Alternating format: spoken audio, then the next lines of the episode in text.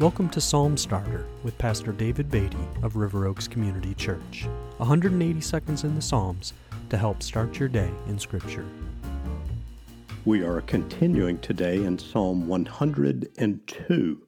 The heading of Psalm 102 reads, A prayer of one afflicted when he is faint and out, pours out his complaint before the Lord.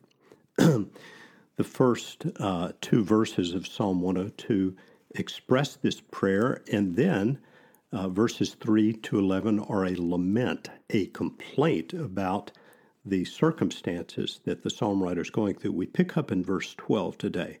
But you, O Lord, are enthroned forever. You are remembered throughout all generations. You will arise and have pity on Zion. It is the time to favor her. The appointed time has come. For your servants hold her stones dear and have pity on her dust.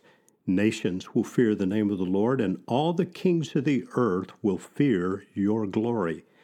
For the Lord builds up Zion. He appears in his glory. He regards the prayer of the destitute and does not despise their prayer.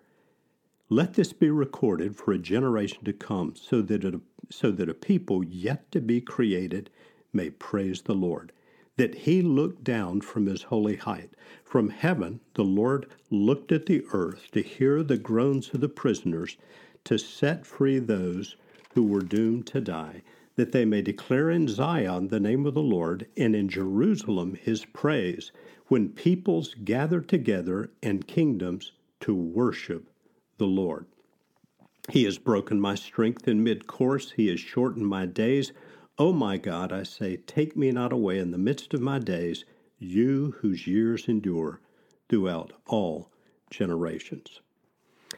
Well, the psalm writer seems to have a uh, new perspective after focusing on the Lord in verse 12 and is now uh, noting that the Lord will have pity on Zion.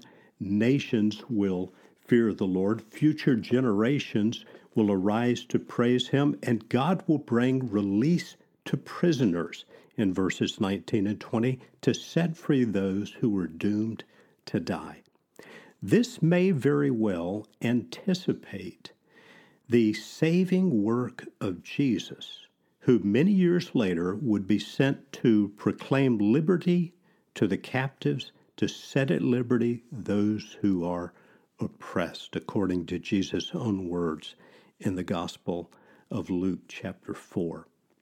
As we reflect on this section of Psalm 102, we are reminded again that in the midst of suffering, the prayer of one afflicted looks ahead to God's saving, delivering work, not only for himself, but those of future years and all generations. May we find the Lord's encouragement in the words of Psalm 102.